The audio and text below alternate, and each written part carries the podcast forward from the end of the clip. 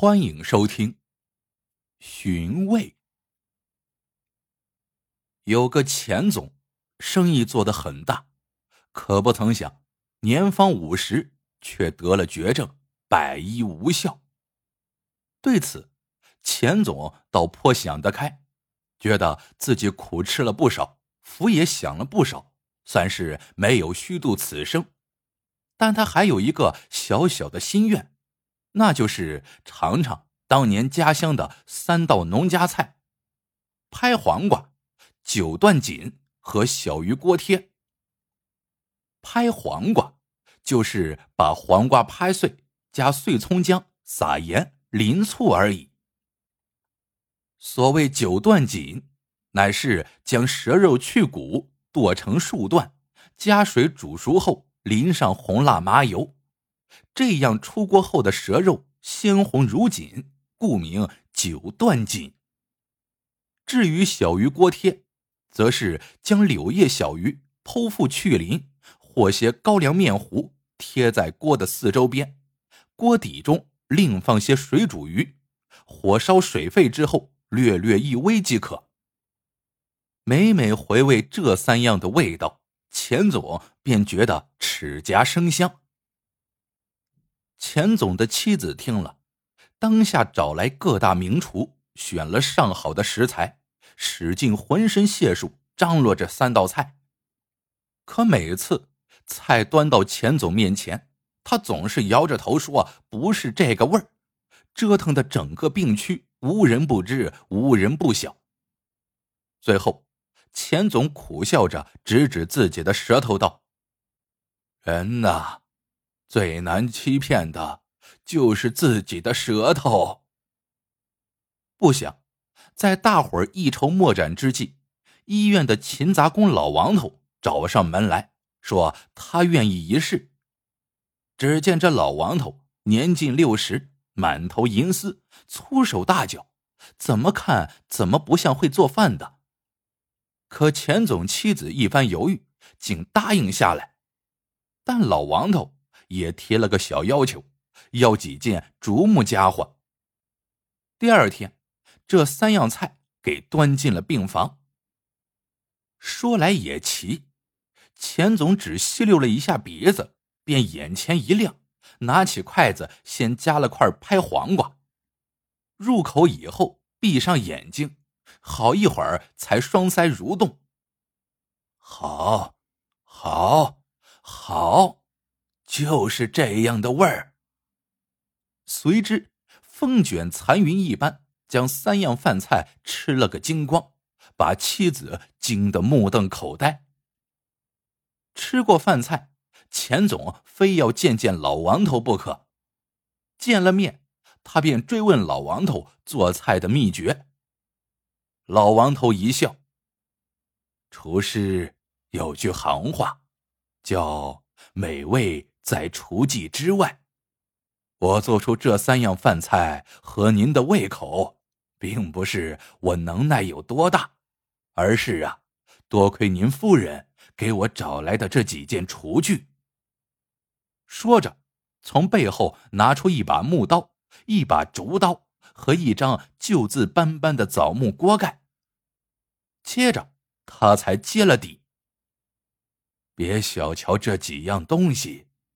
用木刀拍黄瓜，黄瓜的清爽味儿便留下了；用竹刀剁蛇肉，蛇肉的细腻香滑味儿便留下了；而用铁刀却会让食材沾上铁腥味儿。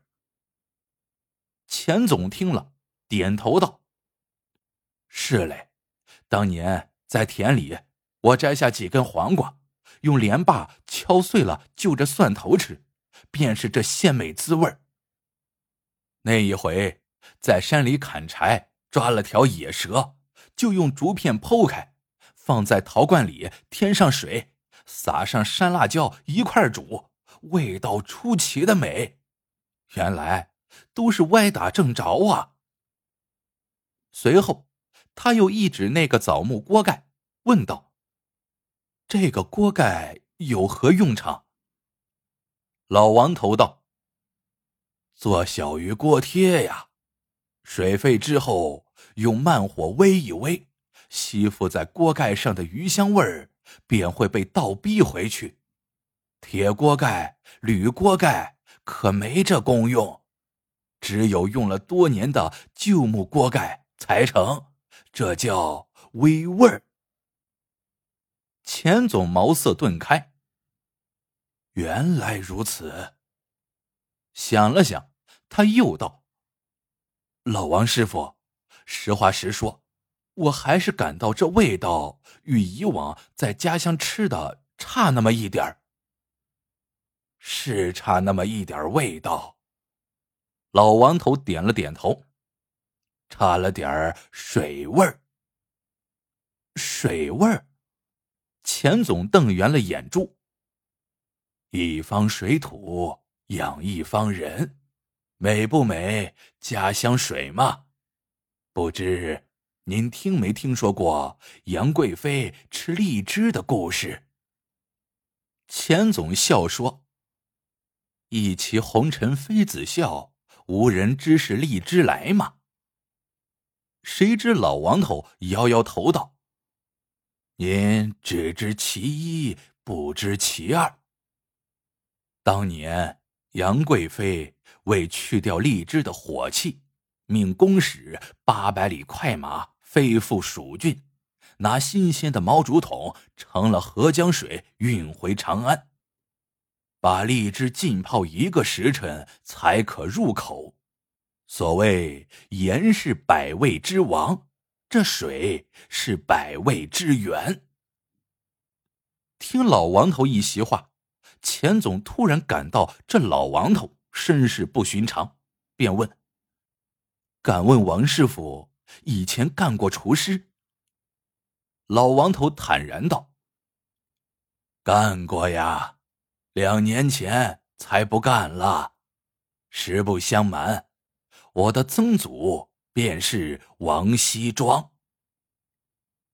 钱总不由又大吃一惊，这王熙庄可是清末第一厨啊！相传他除了能把握酸甜苦辣咸鲜这六味之外，还能道出一个真味来，人称七味王。他那喷水变味之能，也叫人可望不可及。每动刀勺之前，按上便列所需菜蔬，擒一口水往空中一喷，成雾状，用鼻子嗅一嗅，便对蔬菜之间如何搭配、怎样用料、火候分寸等了然于胸，做出的菜肴果然别有滋味。知晓了老王头的身世来历，钱总纳闷了。作为王熙庄的后人，这老王头为何要放弃家传绝技，却来到医院做勤杂工呢？面对钱总大惑不解的目光，老王头欲言又止，微微摆了摆手，显然有难言之隐。不过，这三样饭菜让钱总终于明白。原来家乡的水味也至关重要，可他已有多年不曾回老家了。当下，钱总强支病体要回老家看一看，老王头也答应同行，再为他用家乡水做一回饭菜。一行人立刻出发，可一到那儿，钱总就吃了一惊：往西的田野上伫立着一个高楼成排。电网密布的现代化工厂，村庄反倒被排挤到了一隅之地。钱总的堂兄接待了大家，热情的为大家端茶倒水。可老王头啜了一口茶水，眉头直皱，洒了一手的水。等钱总说明来意，堂兄顿时灰了脸，跺着脚道：“老弟呀，晚了。”想当年，咱们村随便在哪棵柳树下刨上两撅头，便会冒出一眼甜甜的泉水来。可如今树全死光了，别说泉水了，地下水抽上来也压根儿不能喝。难怪你们这茶泡的不是个味儿啊！老王头大悟道：“可不是嘞。”堂兄道：“村民们能搬的都搬走了，怎么，怎么成了这个样子？”钱总胸口像是有块巨石堵住了似的，难受。嗨，还不是他造的孽吗？堂兄一指不远处的化工厂，说道：“自从十年前他建在那儿，咱们村的水就变了味儿了。从此，不少人得了怪病。可县环保局来化验水质，都说是达标的。”堂兄越说越气，一指自己的舌头道：“这不是明摆着睁眼说瞎话吗？”你能七天七地，可最难欺骗的是自己的舌头啊！好一个能七天七地，最难欺骗的是自己的舌头。老王头也激动起来，转身对钱总说道：“钱总，说实话，我放弃老本行也实属无奈呀。都知道我们王家的喷水之味。”关键是喷水，其实喷水只不过是掩人耳目的噱头，其实是在品水味。不同的水自身也有酸甜苦辣咸鲜六味呢。